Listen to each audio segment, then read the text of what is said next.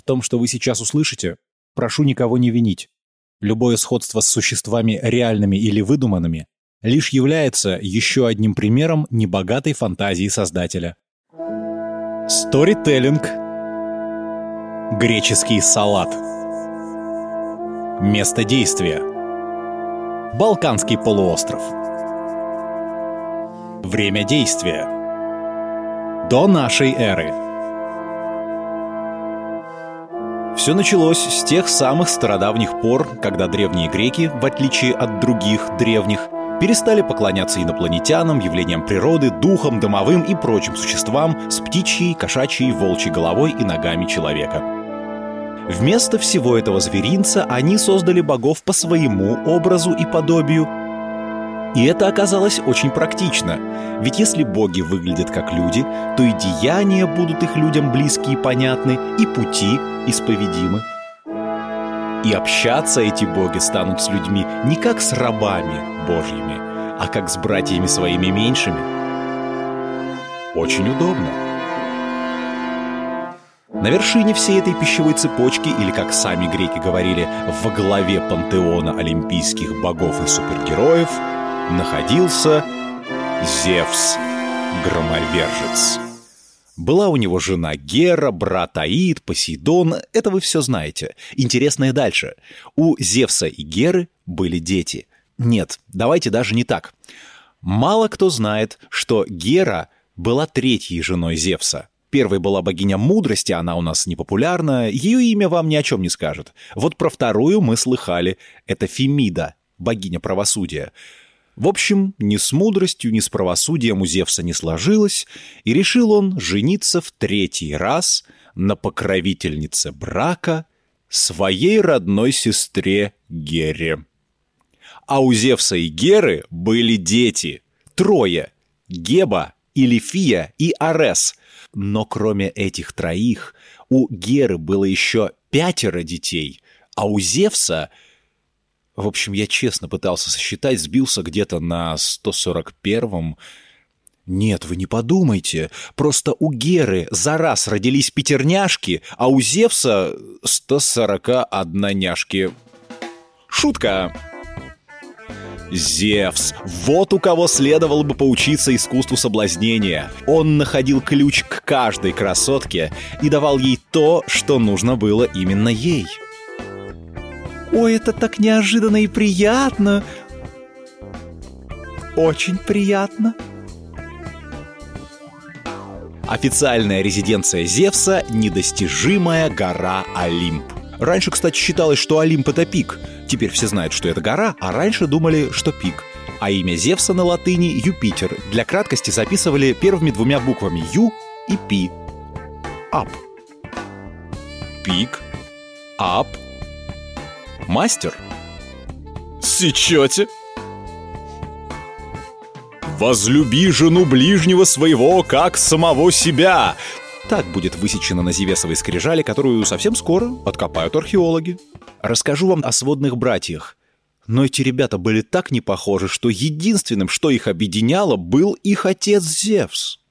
«Во всех нас Зевесово семя!» Так, кажется, говорили в те времена. История первая. В городе Фивы, на самой обыкновенной улице в самом обыкновенном доме, жила самая обыкновенная девушка Алкмена. Девушка красивая и к тому же замужняя, но Зевса это не остановило.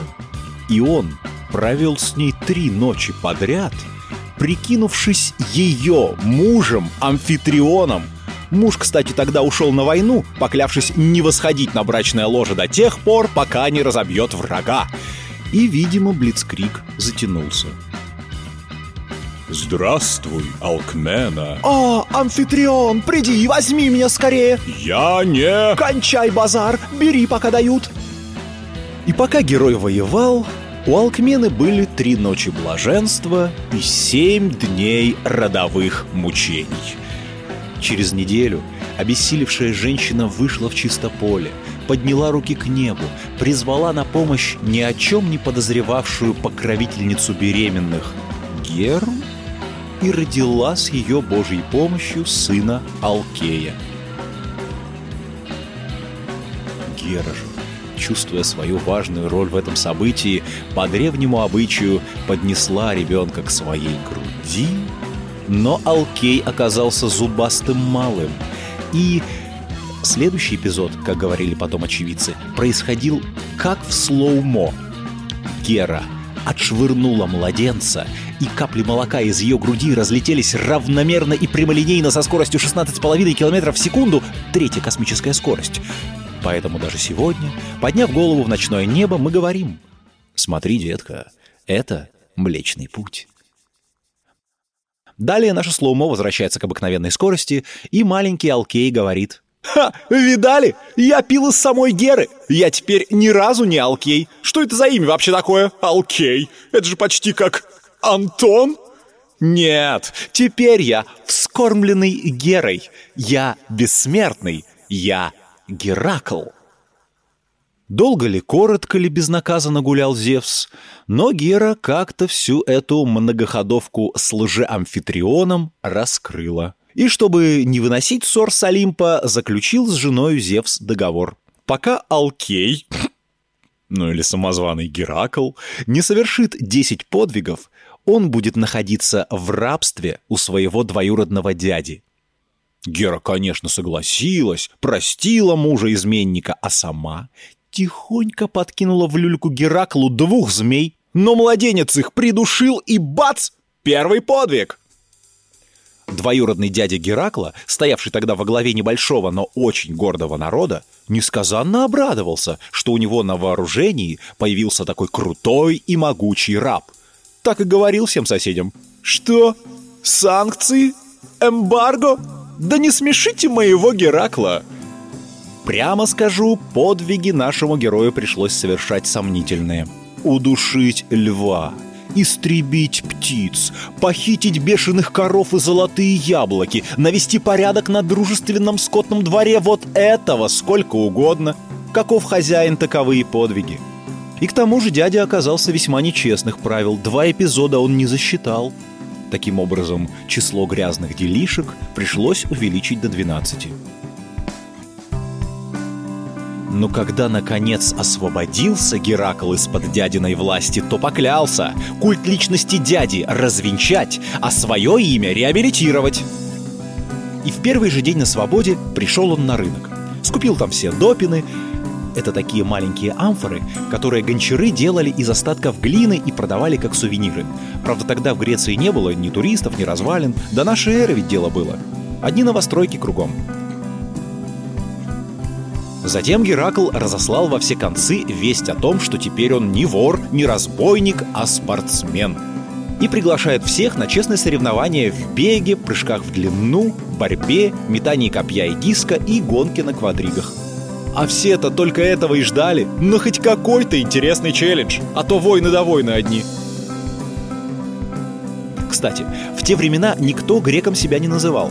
Каждый народ тусовался в своем городе-полисе – Теперь же у афинян, спартанцев, фивогородцев и коринфичей появился мирный повод собраться вместе. Хайпанул Геракл! Все народы, воеводы да тренеры присылали к нему своих лучших воспитанников.